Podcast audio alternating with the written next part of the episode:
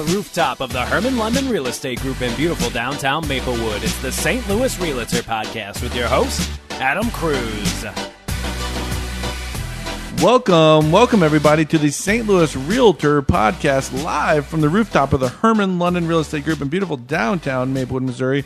I'm your host, Adam Cruz, broker owner of the Herman London Real Estate Group. Here with me, of course, is my co-host, Shannon St. Pierre. Hello. But we're excited today because we have a very special guest. Every every podcast, we always ask people to email in their questions, and this longtime listener was willing to even come in and ask a bunch of questions.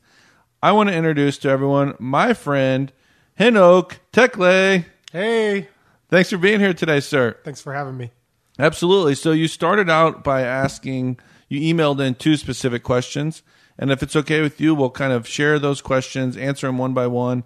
Keep asking questions the whole time. We'd love to hear your commentary. And uh, I know you made some more questions um, while you're sitting there. So, ready to get started? Yeah, Okay. So, Henok, if I can give you, can I give the people a little background on you? yeah, All right. So you are a home owner. You are a investment property owner as well. correct. And you're thinking of kind of doing what we would call moving up, Yes, right? And so the first question that you wrote is how to decide if you want to rent your home or sell it and what to consider. Yes, Because the home that you and your wife live in, you're saying, should we rent it? Should we sell it? I don't know, right? yeah. It's uh, like you said, it's just a little small right now, um, and owning property is uh, in our goals that we want to have. Uh, have a couple more properties, and why not keep it because it's in a really good uh, school district. So those are the things that we kind of considered, but. I'm sure there's a lot of things that we're not thinking about that you guys could help us out with. Sure, I think there's a lot of things that come into consideration. You know, like I'm curious why you would even consider keeping it and renting it. It sounds like you're saying, "Hey, I want to own rental properties," Yeah. right? And so we're going to kind of jump around here and answer this question. I think sort of willy nilly. I, I think because So we're going to focus on this one before just stating the, the let's next one. let's focus on this question first. Yeah. So with this one, I guess if you rent it, do you know the average rent for that area? And if so, do you know that you would actually make money? Because otherwise, what's the purpose in keeping it? Yeah. So um, what we did was we tried to look on Zillow to see what other properties were kind of renting for, and uh, actually, my wife. The number that she had was significantly higher, and I was like, "There's no way we're going to be able to get it." That's how we started the research uh, on it, and I think we would break even or maybe make a hundred dollars on it. Uh, but it's mainly uh, paying down that uh, equity because we have a shorter mortgage on that. And the way I look at it is, if it's paid off in 15 years, uh, let's say we have a kid, the income that we would have from that it would help to be able to pay for the college expense for our kid because of the income that would be coming in. It's more of a long play down the Long down the- game. yeah, long game. Yep. Okay. So it sounds like you have the the reason for why you want to rent it, which is probably one of the biggest things for consideration is what's your main goal. So your goal is not cash flow. Your Yeah. goal is to have somebody pay down this mortgage and in how old is your daughter? 15 years or so like uh, Non, act- non-existent yet. Oh, okay. Yeah. So even Just- better, yeah. right? So we even have more time. Yep. So your future child comes along. And so there are a lot of investors, and I know several that have done this, where they buy a building when a child technically is born, a building meaning a home or whatever, and put it on a 15 year mortgage, rent it out for it to be paid for monthly or you know rent it out for it at least cover those costs it doesn't necessarily cash flow maybe fifty dollars, hundred maybe, um, and at the end of the day, you'll notice that that fifty or hundred dollars actually is not there because you're going to be doing other repairs. You're going to be paying someone to for maintenance and so on and so forth. But so I do know a lot of investors who buy a property and then ha- put it on a 15 year mortgage, buy it down, and then and fit, when the child goes off to college, they refi it, take out that whole lump sum. So what? 100 150,000 maybe $200,000 and then that's what they use to pay for the college education and again continue to rent it out so it's that new mortgage is now being paid again by that that renter. Let me ask if So- you're if you're going to do that. I mean, you said so your goal is not necessarily cash flow, but I think his goal is cash flow. You're just saying maybe you don't need the cash flow right now. But if you were going to do But I this, think when you're talking in terms of cash flow in investment properties, cash flow somewhat implies a monthly Yeah, cash right. flow. But he's not trying to cash flow anything. He's just trying to. Um, you're not. I mean, if you could make money every month Oh, starting no, today, yeah, wouldn't you? You're Yeah. trying. So he's saying, I want this to be my college plan for my kid. Instead of saving for the three, whatever the college savings plan is that the state has, this is a better way to maybe approach college savings. But Yeah, I guess my question is, if Henok came in here today and said, "Hi, Adam, I'd like to buy a rental property," right? Mm-hmm. And okay, great. Would we sell him this house that he's currently thinking of keeping as a rental property? Maybe I when someone comes in and says I want to buy investment property, the number one thing I ask, uh, one of the first things is, you Why? know, what's your goal? Uh-huh. No, no, is it is it to buy a, a building that hopefully appreciates, which I'm assuming maybe the house does, um, it- because you said it's an area that's a desirable school district. So now we're still assuming, um, you know, that it will appreciate, Appreciate. and he, in it, um, and is using it as a college plan versus cash flow. Now, so and so when people come in, they either say cash flow or appreciation. Well, then, when in, the, in your example that you gave, why would the why would the um, investor take out a loan to pay for the college? Couldn't they sort of like use the monthly fifteen hundred dollars or whatever that comes in to kind of pay for college? That's the way I was thinking about it. Well, I guess you can if you have a, an installment plan. Normally, you have to plunk down quite a bit. Like your first, you know, your tuition payments usually come in In a bigger big and chunks. fast- yeah, in bigger chunks. So I guess it depends on when the house is paid off. So if the house is paid off prior to the the child going off to college, you're going to put those that those rental payments after the house is paid off in a new account, and it would hopefully build up. But normally, what investors do is buy a building when a child is born. Not necessarily. He's already thinking just way ahead. He's like one or two steps ahead of what most investors do. That's such an interesting perspective that you're sharing with me, Shannon, because I've never thought about. I want to buy an investment property and just not make any money for 15 years. Well, and because normally what we do is when we buy investment properties, we put it on a 30 year or uh, buy it outright. You know what I mean? Like, it depends. So you're you're there's saying so many we are different making avenues. money every month because they're paying down our loan for us. Yes, but they- my goal right now, I'm like, I want passive income. I want to make that extra money. Right. So your goal is different. Your goal, you came in and said, I want to pay for my a college education. And so that's my goal as well is to buy a building to pay for both Milana and Maddox college education because I've tried the, the college savings plan and it doesn't appreciate as fast as a building does. But ideally, he would also, in the meantime, before college, he'd be getting, you know, a couple hundred extra dollars if possible to help pay for his current home and his current dinners out with his wife or whatever, you know, if possible. And I don't, and I guess so. The question that someone should should consider is: Is the home that you currently own, probably have a mortgage on, is it a good deal? Uh, is it a good investment? I mean, would it be a good investment property? I the three times. All right. So then it would it be if he walked in here today and said, "Is this a house to buy for an investment?" I mean, like then we'd have to have a whole set of questions, different kinds and, of questions. And my attitude is that you would, I would say no. Oh, you're going to maybe make fifty dollars a month. Probably not the best one to buy.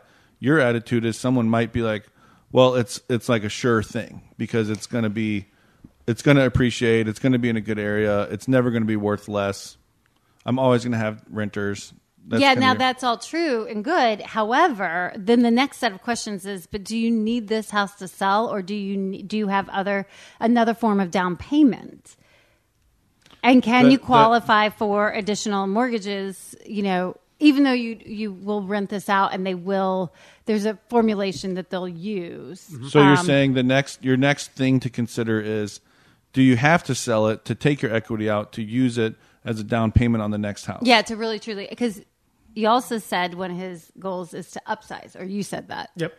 Yeah. So, in the part of the consideration for keeping or selling this house is because his next step is upsizing. So, typically, when you upsize, part of buying a first time um, home or a home is is you building that equity and that and that appreciation Mm-hmm. together to be able to upsize Sell your home, get a big your chunk of cash, and put it down. yes and that's how you upsize typically in a normal scenario if that's not the case for you necessarily like you could keep this and you have another form of a down payment then um, and then you have to take that into consideration because do you have a 20% down payment or will you be paying mortgage insurance every month and is that and that. then is that now worth i mean depending on the price point of a home you, that you purchase that mortgage insurance can be set a couple hundred dollars a month I guess in theory, someone could keep their current home if they have a bunch of equity. They could take out a home equity loan.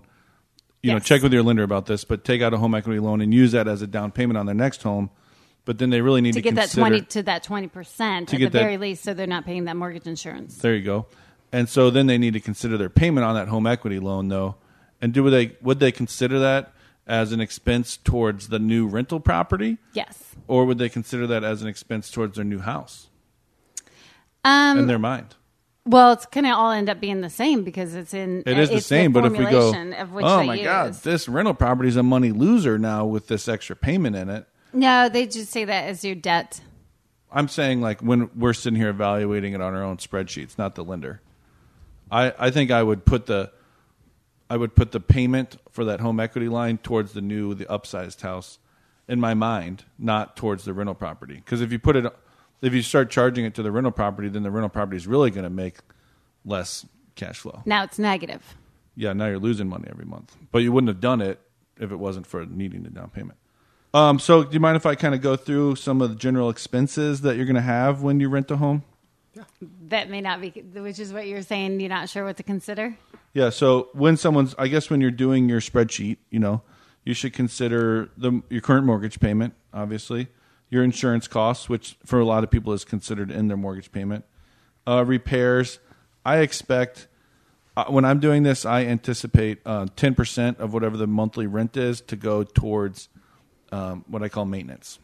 So repairs and maintenance, taxes. Again, a lot of the taxes, a lot of people, their taxes are included in their mortgage payment. HOA fees if it's in a subdivision or in a condo. Management fees if you're going to use a property manager. Um, you know, I when I'm evaluating a property, I like to put management fees onto my spreadsheet, even though I might just manage the property myself. I'd like the property to be profitable, even if I wanted to hire a manager. Does that make sense? Yes. Okay. And we've talked about this just in case you end up moving out of town or you get a job transfer. Yeah, you might end up having to hire a management company. Uh, vacancies. So I also like to. I personally like to put in ten percent, kind of a withhold or whatever for vacancy, in case it it's empty for a month or so while the when the tenant moves out and you're looking for the next tenant. Commission if you're going to pay a real estate agent commission to find a tenant for the property, and uh, well, this says advertising. So if you're going to rent your property by yourself and like do some your own advertising, So can I ask you a question? yeah, Uh, one of the things you mentioned was, uh, I think, ten percent of the rent going towards a emergency fund of maintenance fund. I think is Uh-huh. what you said. Um, do you get to a certain point where, let's say, you have one property? Because I have one property, and what I did was, I did that maintenance fee until I got to a, a certain amount uh, that could, whatever Could possibly could happen. happen, Yeah. I could just cover it with that amount. Do you Yeah. still consider like? Do you just keep putting into that? Well, yeah. I mean, so for me, I'm a little bit crazy. I like to keep about five grand per rental property, per unit of each rental property, and what I call a maintenance reserve. So I actually have the management company hold that five grand, right? And do I keep growing that bigger than five grand? No, I don't. But I think what I'm finding and what the kind of the uh, equation is expecting is that every year I'm probably going to be spending Okay. at least some Gotcha. ten percent of that. You know, the I just had a, a water heater break on one of my properties. You know, okay, I got to send out someone and spend po- probably a few hundred, if not eight hundred dollars on a new water heater or something like that. You know, that kind of stuff is just going to come up. And so even if it hasn't come up for you every year, all of a sudden one year you might need a big thing like a new furnace or a new roof or something like that, and and you'll probably end up maybe using two years if you hadn't if you had a good year where you had very low expenses. you like to have a big cushion. So typically, when we sit around and work out numbers for rental properties, he'll take 30% off the top just like that. Yeah, that's management, maintenance, and vacancy. Where typically it's 5% for vacancy is what most people take, most Well, on that's the average. So They might do that, but I mean, think if you think about it, I hire a realtor to to list my home for lease in most cases, and in, and I'm generally paying out one month's rent. yes. right? So one divided by twelve is eight point three percent already. I, I think you know check my math, but I think that's like eight point three percent. So then if it's if it takes them more than a month or a month and uh, you know two weeks or whatever, I'm at my ten percent. Yeah. Okay. You know, so I I don't know. I think ten percent is pretty reasonable. So what do you? What is a typical fee for a um, agent to go rent my house out? And is there any um, guarantee that you know you sign a lease for six months uh, or not six months? I'm sorry, usually a year. If they leave early, is there something that you you know work out with your agent that they go find somebody at a lower cost? So that- I, I think I have to be kind of can- careful about how we answer this because we're on the air or whatever. I don't want to set commission standards or whatever like that. But I would say that roughly it's in general going to be somewhere around one month's rent to find a tenant. And what I've seen is the listing agent keeps the lion's share of that, and then the agent that's representing the tenant is going to is going to keep a lot less of that. Okay, and so, but it's still one month's around one month's rent charge to you, the property owner. Can you find an agent who will do it for more or less? Probably, sure. And then, in terms of the like, what if the tenant stops paying after six months or something like that? There's lots of different types of things you can put into your lease to try to protect yourself there. Some I've heard of companies having like a um, renter guarantee or something like that, where they will re-rent it for you for free if the tenant doesn't stay for a certain amount of time. Um, one of the things that I've seen people do that, that we like to do is is uh, have like a two month equivalent to two month lease breaking fee. So if our tenant emails us and says, you know, just broke up with my boyfriend, whatever, I need to move out, I want to break the lease, we have in there a set fee. And and I argued that to the death for a long time. But what we found is that people are more likely to pay that fee knowing what it is than before than when we didn't have it and they just didn't know what was going to happen, they would sort of ghost out you know, and then we'd be trying to go after them for the rest of the lease or something like that, you know. So we're more likely to collect that fee because people know what it is.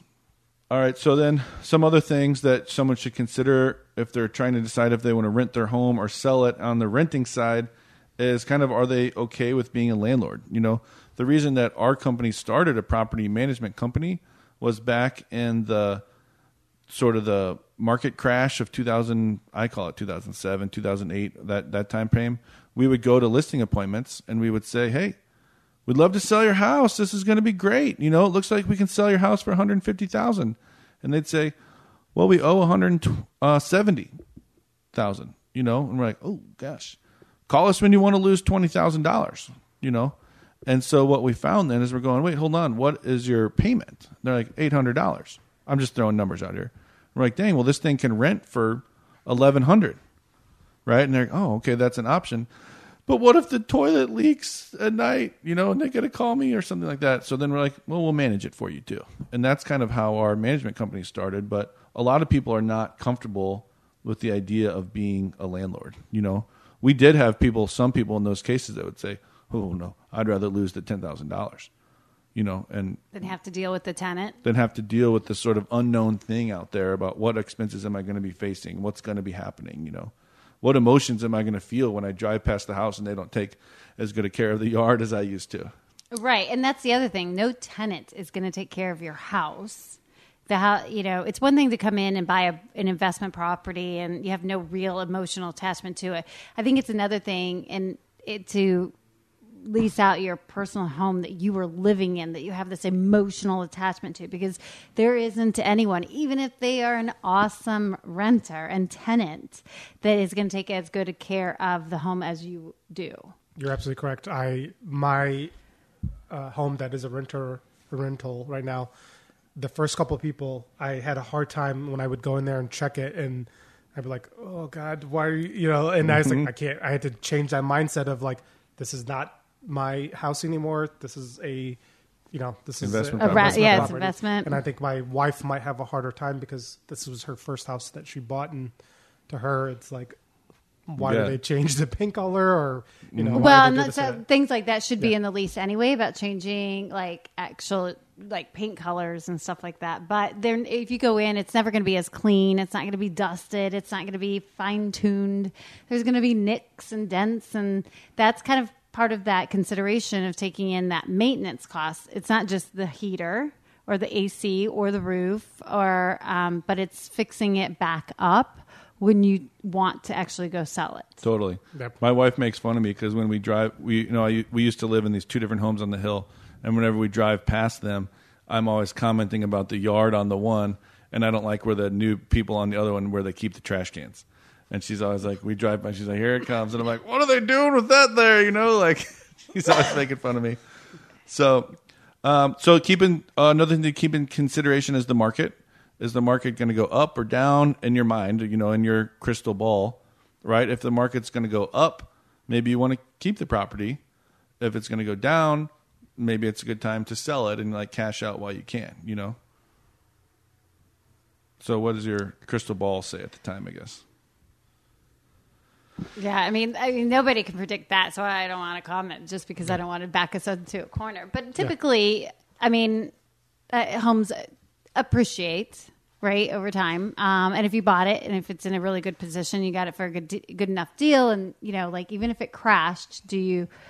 You know, you're still just going to keep paying off that mortgage anyway. So, because it sounds like it, once you decide which way you go with this particular home, the home you're living in now, you're probably you're, once you head down that path, that you're you're going to stay on that path.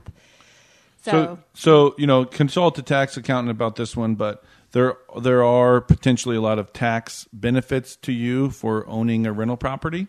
You know, depreciation, depreciating the chattel, all that kind of stuff, to, uh, writing off your uh, interest, those types of things. So, if you're the type of person who wants to save on their taxes and kind of thinks it's worth it, that's another thing to consider if you want to rent it. Um, now, selling. Let's talk about about selling. So, if you do sell, you'll have a lot less headaches, right? Because you won't have tenants you'll have to deal with. You won't have to drive past the property and do maintenance. You'll have you won't get calls in the middle of the night that the light bulb burnt out. yeah, um, and then you'll have your big down payment. You know, so there there's So obviously yeah, pros and it's like to a both. cut and dry. So either you decide to move on, you keep it as a an intentional specific purpose of a college education type thing for the, your reasoning and or you just move on with your life. You sell it and you move on. Yeah. So dep- yeah, I guess it depends on what you're willing to take on. Okay, your next question was how to deal with junky neighbors when trying to sell your home. Those are your words, well, not wait mine. minute. What- Let's. What, how do you feel about like where you're at now? Like, Oh, yeah. we Okay, just sorry. that whole question. So, are you going to rent or sell? Or you need to do some evaluating? I, I think I'm gonna rent. Like I already have a rental property, so for me, You I already already know what yeah. you're in for. And each time I rent out to different people, I learned something new about like the screening process or things I should add to the contract. Um, it's uh, you know, it's being married now, and I got somebody else that uh, I have to take into consideration when making the decision. But uh, my wife is definitely on board with it. But I was just trying to make sure that okay, now this would mean I would have three houses, and it's like okay, it's different when you have one house that you is your residence, and then one rental. Now it's two rentals plus a you know a home that you live in. Yeah. So, Okay, so and you would keep that house. You wouldn't sell it and take the money and buy another different rental property or two or three or a four family building or something. well, I like that. kind of thought about that also because it's like we could just sell that and then use that to go uh, buy a four family flat in a place that is you know up and coming or that Mm-hmm. is already maybe But I still think you could use that. Still keep that house take out a home equity line of credit and still do the same thing. If he's li- been living there long enough and has enough equity, totally. yeah, that's assuming you, there's equity in the house. That's for sure. Yep. But that's you're assuming the same thing by saying you're going to sell that house, have your down payment, and go buy other Mm-hmm. Yeah. rental properties. So you're saying the exact same Totally. thing. Totally. It just depends on if you want how you want to go about it. But and I'm a big proponent for using um, home equity lines of credit on your rental properties too. Yeah.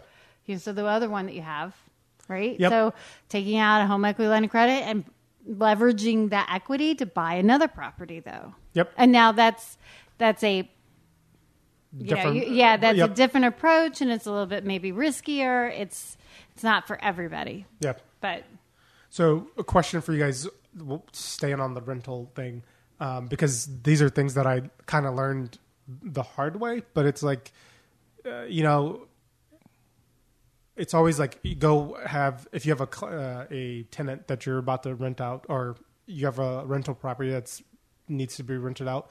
How do you distinguish what you what's important when looking for a renter because you know I do a background check. Yeah, I look at the credit score, and then it's like, what's a good credit score to like, you know, like to be like, okay, this is So I don't know. How, I mean, I have mine, but I don't know. What I know it's- and it's- like. yeah. Uh, I mean, typical qualifications when people call to ask is you know a credit score of maybe around six hundred ish. Not, I mean, if it's a little below that, like um, no criminal history, solid empl- um, work history, and current employment. Verification of the um, uh, current uh, employment has to be um, something that you do, as well as contact previous landlords. And then what else do we do? No bankruptcies. Like there's certain like little cri- little criteria. So, So, do I you mean, do reference checks?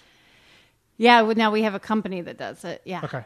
And do they give back like because I would think that if I called somebody that was that had a bad tenant and now they want to move that from that place and move into my place, I would assume that landlord's like, oh yeah, they're great. Please get them out I of my place. Sure. Sure. They might say that, but I, I think in general, it's the questions like, would you re-rent? And hopefully the people are honest, you know. I mean, get them out of my place. But I think some of be their questions anyway. are really interesting. Like, so the company itself asks uh, this newer, this new one that we've gone to ask some, I think, interesting questions. I mean, they ask like, would you re-rent to them? Did you have uh, uh, that like? Did they have bed bugs? Did they have like? It's it some really interesting questions that you're like, wow, okay, like that's a. Those Yeah. are newer ones. Roughly, what I like to see is income that is at least three times whatever their rent is. Okay. So if the rent's thousand dollars, I'd like to see verifi- verifiable income of at least three thousand dollars in total between all the adults in the home. Okay. That's a that's a good tip. I didn't, you know. Yeah, that I mean, the credit score thing and and the criminal history and all that kind of stuff. I mean, it's sort of I think that totally varies. You know, I mean, depends on sort of like the type of rental property it is. You're if it's like a like a lower income type of property, then in a lot of cases the people are going to have not as good of a credit score. You know, but then if you want to get deeper into that, it's like is it medical things that cause their credit problems? Is it evictions? Is it like too many credit cards? Like what what kind of stuff is hurting their credit? I like to tell people that we like to look at the full picture because even if someone has an 800 credit score, but they're like an axe murderer, then we probably wouldn't want to accept them necessarily. True. You know, you really have to be careful when you're when you're doing this because there's all these like what they call protected classes, and you and you can't not rent to someone for all these different types of reasons. You know, um, uh, and things that uh, the the um, general good person or whatever wouldn't consider anyway. You know, Yeah. um, it's like race, religion, sexual orientation, gender. So in the city, it's source of income, Familiar status. familial status. There's there's things like that. Okay. And so, um, you know, in general, you're you shouldn't, in my opinion, anyway, you shouldn't be like, oh, I don't like your race, so I'm not going to rent to you. You know, And so there Okay. are a couple of people that um, investors that have had come to us just to lease out a place just because they want to take that back seat during the renting process, so they can never be accused of, um, you know, any of those issues. Yeah. So they actually just kind of step out of that process and then take over the management Part of it. once it's rented. hmm All right, your next question that you sent in was how to deal with junky neighbors when trying to sell your home. And I thought it'd be fun if we could, for a second, brainstorm on all the different things that your word, junky neighbors, could mean. And I think when you say that, I'm just from knowing you, you're talking about a person who has like all sorts of crap sitting around in their yard, right? It's like, Yeah. do you, so what do you really upon need this the old? Is there a specific scenario? So my rental property, uh, before I was going to sell it, uh, the people next door, uh, they had a ATV, uh, like those all uh, off-road, you know, uh, vehicles Mm-hmm. Yeah. on the side of the house, uh, along with like a Like trailer, four-wheeler Yeah, type thing? bigger than a four-wheeler. A Okay. little bit- yeah, but yeah, like a four-wheeler, and then the backyard was just junky and just Not well manicured Yeah, is yep, in your yeah. eyes. Okay. um, and in the front lawn, they had uh, just like plastic chairs sitting, you know, at their little in front of their front door, and um, like mismatched and half broken kind of thing. yeah, and then you know a, a truck that was broken down, kind of you know Mm-hmm. on blocks because they were working on it, type of thing, you know. So some other examples that I've seen is like the neighbor has um, like literally plants growing out of their gutter. Like they just obviously do a really job maintaining their property. They don't do anything good with their yard. Um, we've seen neighbors that are just crazy rude. You know, so I mean, I've been showing properties hoarders. before. The hoarders is another one. Yes. Yeah, but I've been showing property before, and the neighbor comes over and talks about how bad the neighborhood is, or, or how terrible those people who lived in the house were, or you know, did you know that that house has settling issues or whatever because they're trying to scare us off for some reason. You know, what other examples do you have there? Uh, problem dogs. Problem dogs, yeah. So we go to a house and we're like. Look at this lovely backyard. Wouldn't you like to sit out here and barbecue on the weekends? And it's like, "Rah, rah, rah, rah, rah," like Uh, that's three happened more dogs than a on few both times. sides are barking. Yeah, where you can't carry on a conversation. You're looking at it, and the dogs are so loud. Mm-hmm. That's that's definitely a problem. The, There's there's a lot of people that seem to like to go garage sailing, and they just don't quite make the stuff all the way in the house. you know, overgrown lawns. Yeah, uh, Yeah. like it. What about the super? Uh, what is it called?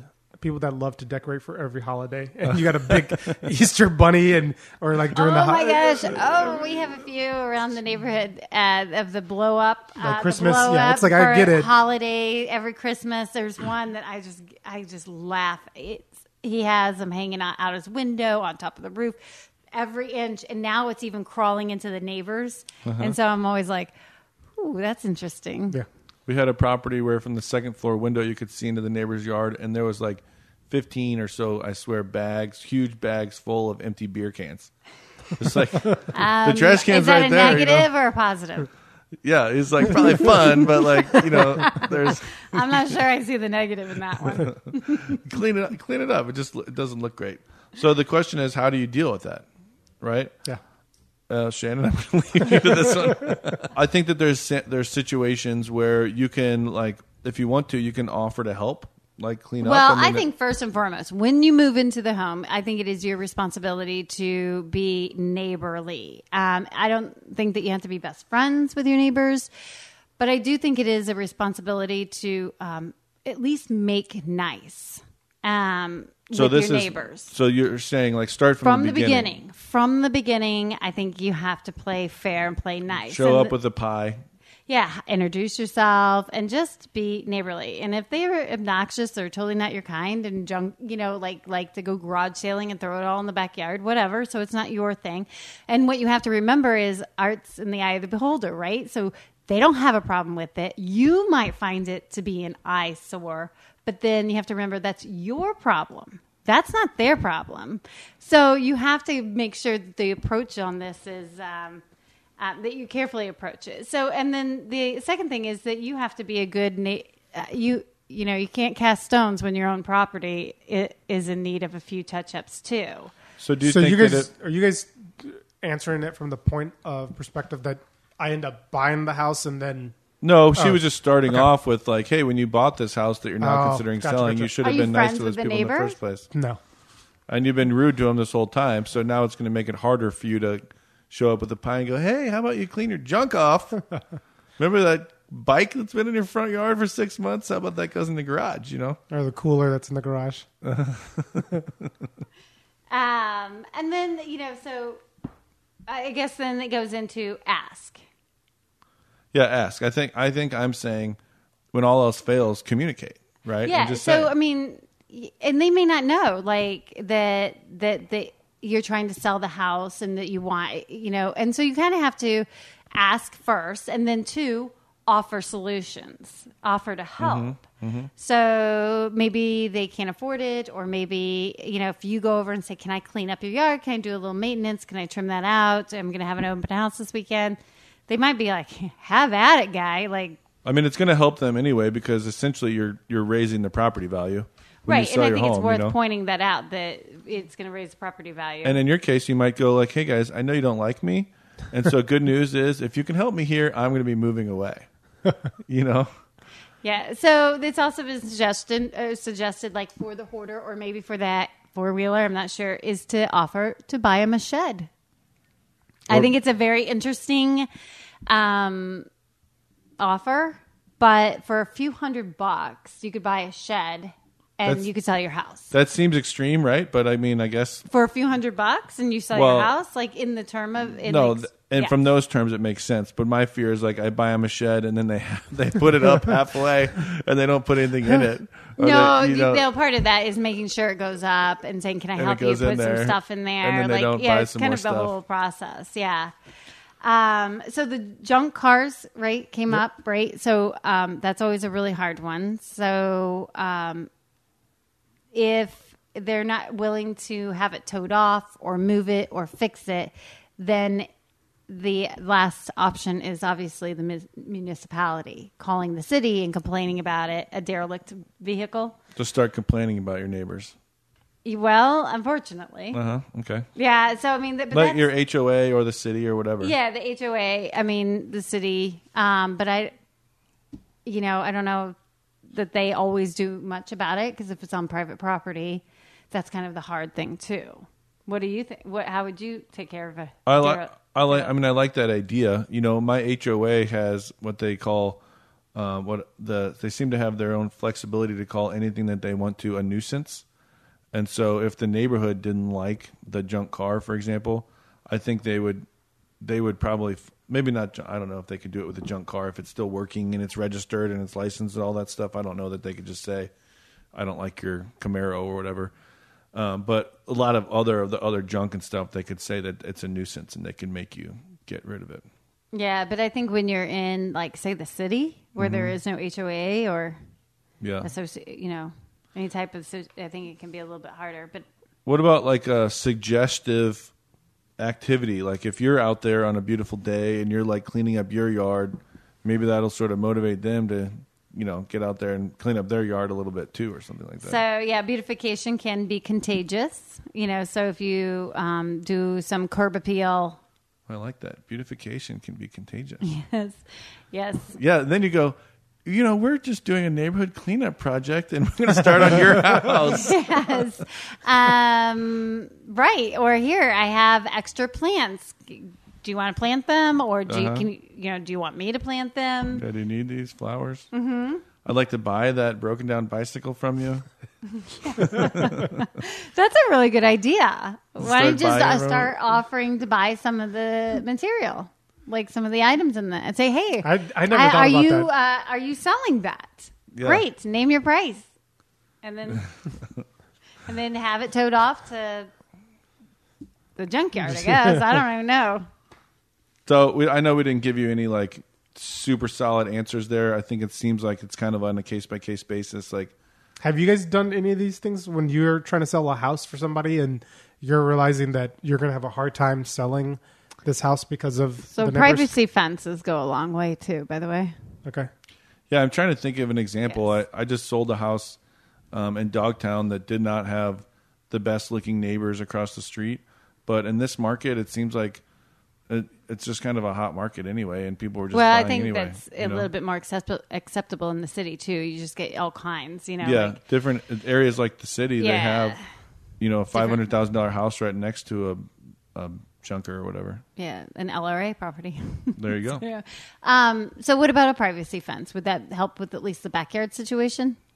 Yeah, I think I, I think I looked at uh, doing a privacy fence, um, and I think it was just me being cost efficient. Uh, and like, why would I put a fence in if I'm going to be trying to sell this house? But it makes sense because it's it, that's Yeah. to me that's better than having that awkward conversation with the neighbor that I don't. Well, you still might have to have that awkward conversation depending on the property lines. I don't know exactly where the house is, but in the city, they're usually fences are just kind of like there's not usually two fences backed up to each other. It's just one fence. So you could either go in and say, "Hey, do you want to go in on this privacy fence? I'm adding it to my whole yard and trying to."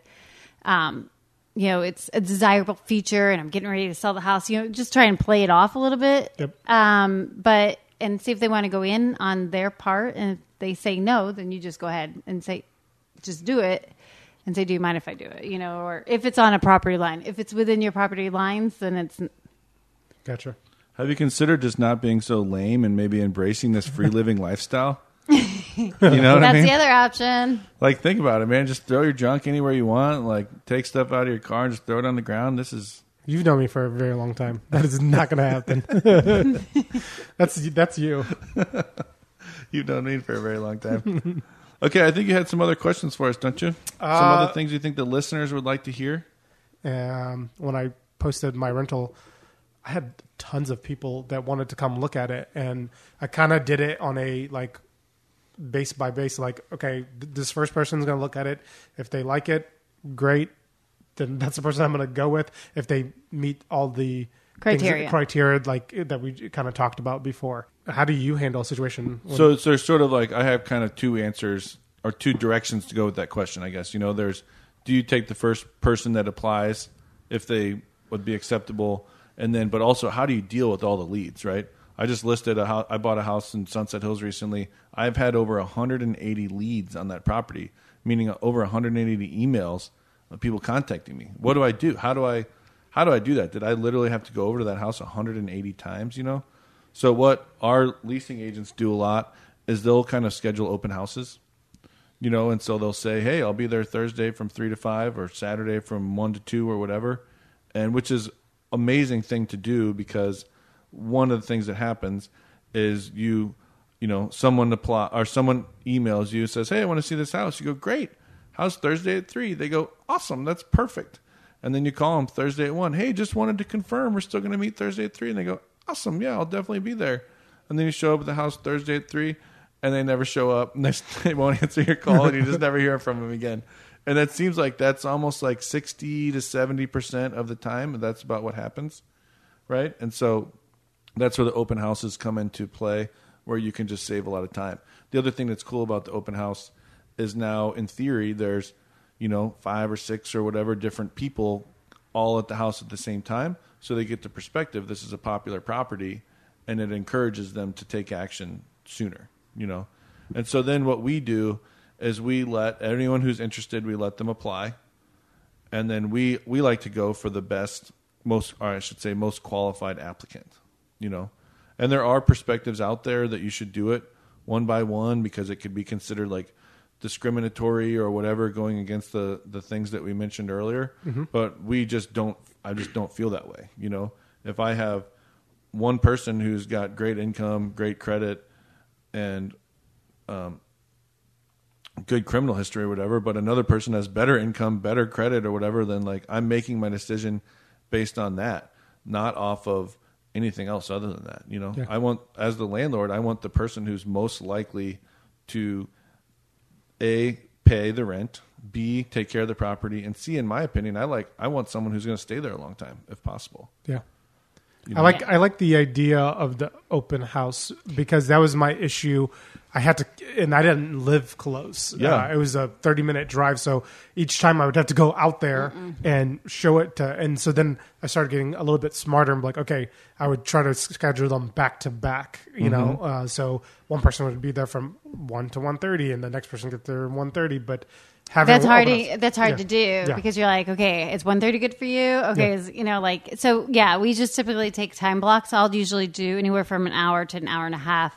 If it's, you know, I don't know that I've ever done two hours, but if you have to, if it's a really hot property, yeah, I mean, I just take my a book and just like open up and be like, here you go, go ahead, you know, Mm-hmm. walk it out and so an answer and be like, let me know how to answer questions, and then here's where you apply, you know, so. Um, yeah, I just kind of open the door and I tell him, I'm like, I'll have it from open. I'll be there from one to three. On, the, One and to this do. last one I just did, I was over there, and while they're looking around, I had my broom, and I'm like sweeping up the front porch and the driveway and all this stuff, and I, a kept me occupied because I would be bored just sitting there for an hour. I like to sort of stay out of people's way, but also I wondered if that did that sort of set some sort of mentality like, hey, this guy's the property owner, he likes to take care of his property, you know, like he's probably going to want us to do the same thing. Well, sure. I mean, if it's your property, um, why not ta knock out a few tasks while you're over there for two hours and then have that be the time block that people come and take a look at the house? But so what people do is, you know, we have people go, we go, go to hermannlondon.com slash rent. Okay. And that's where they can go and they can apply. They pay their money for the application. It goes to a third party company that we use. And so to us, it doesn't have, I, I don't want this to, to be misconstrued, but we don't have any cost associated with somebody applying. So we would rather, you know, more people apply and that way we can take the most qualified applicant. Does that make sense? Yeah, and you know, so it kind of does depend. Like if, um, um, I don't know. Sometimes I, I don't know about having multiple applicants because I'm like, gosh, it, I feel bad if you know. Think about it. Up, renters get really upset if they have to pay fifty dollars every time they have to apply somewhere, and then there's many applicants, and so Yeah, they're spending it's- 50, 100 now, and then 150, and Yeah. so I'm like, But it's not really. f- I don't. I just don't see it as fair. If I have an open house, three people are standing in front of me going, "I want the house. What do I do?" And I say, "Go apply." And one of them does it right there on their phone. One of them drives home and does it on their computer, and one of them does it when they get to work the next day. How is it fair that only the person who did it first gets? I don't know. I'm not just- saying if they do it within a relatively short period of time in that way, Yeah. like oh, within Oh, yeah. the next within that day, you get a couple. I think that, but after that, when people call, I'd be like, you know, we've gotten a few applicants. Totally, totally, absolutely. So That- if that's it's in fair, a short too. amount of time, then I'm like, it, it, Yeah. that does happen. Because Within when a you day do that two. open house type thing, when you give them this time block and there's five people walking through the house, they're like, oh, there's a, a rush to actually go ahead and apply versus sitting on it and ho- humming around. And I don't want to waste people's money either, you know. But uh, again, we've been burned so many times by people that say, "I'm going to apply." Oh my gosh, I love it. Yeah, now go, that does apply." happen too. and they never do. never hear from them again. So God forbid you would tell everyone the rest of that day, "Oh, sorry, we already have someone that's going to apply." Then you, I mean, you just are not. It's not. And that them. I've never done. I, I mean, until somebody actually applies, I don't call it done. Okay. Yep. Yeah, that's what that's what I learned last time. Is that uh, I think from my previous experience, I, you know, the person said they were going to apply, and I kind of just waited, and then a couple days later, and then then Mm-hmm. they changed their mind. I felt like I got burned from that, so Yes. then I went to the opposite extreme. Like everybody apply, I'm going to look at it on this day, and then kind of go from there. But then I, I felt back because I'm like, wow, I think it was like. 50 bucks for the and it wasn't coming to me it was going to The- the third party. yeah 3rd party uh, and they're like but i paid i was like i'm sorry like i didn't like There's Yeah. sometimes where they're like, well, "I paid to apply," and we're like, "But but why did you? Like you have you have really really bad like." Yeah, and then Like, I, so I do tell them the qualifications. That's why we give a roundabout qualifications, and it's a, you know, with the exception of you know like case by case basis, like just because you have a you know some criminal. if you have a history- four hundred a four hundred Yeah. credit score, you should have maybe mentioned that to me before you spent your money on your application fee. You know, I, I don't know. and I people do, they'll ask, you know, what kind of credit score, and I'll be like, well, six hundred ish. ish, yeah, You know, I don't know, like we've definitely taken lower. yeah totally. but at the same time, um, yeah. So the, knowing the qualifications, that in of itself, they should know whether or not they qualify. Well, we really appreciate you being here today, Henok. I love that you sent in these questions and then were willing to come in. Shannon and I have always kind of wanted a non quote unquote real estate person to be a guest. And so you're our first one. I hope the listeners are thinking, wow, that was must have been awesome for Henok. I really want to be a guest on their show now and come in and ask a bunch of questions. Mm, ask my own personal questions. That's my own all personal questions. Right. Yeah. If so, just email us just like Henok did, podcast at hermannlondon.com, Hermann with two N's, by the way, and just send us a message. I wanted to give a quick shout out to someone named Bill Gassett because when Henok, when you sent me your questions, you know, we knew our own answers, but we wanted to make sure we had super kind of thorough answers. So I did some Googling, and this guy had a, a great website that had super thorough answers to both of our questions. So Bill Gassett is a realtor, I think, in Massachusetts, and we I sort of used some of his ideas from his website today. Awesome. Thank you so much for uh, having me and answering my questions. Yeah, well, thank you for coming in. Yeah, perfect. And thanks everyone for listening, and uh, take care.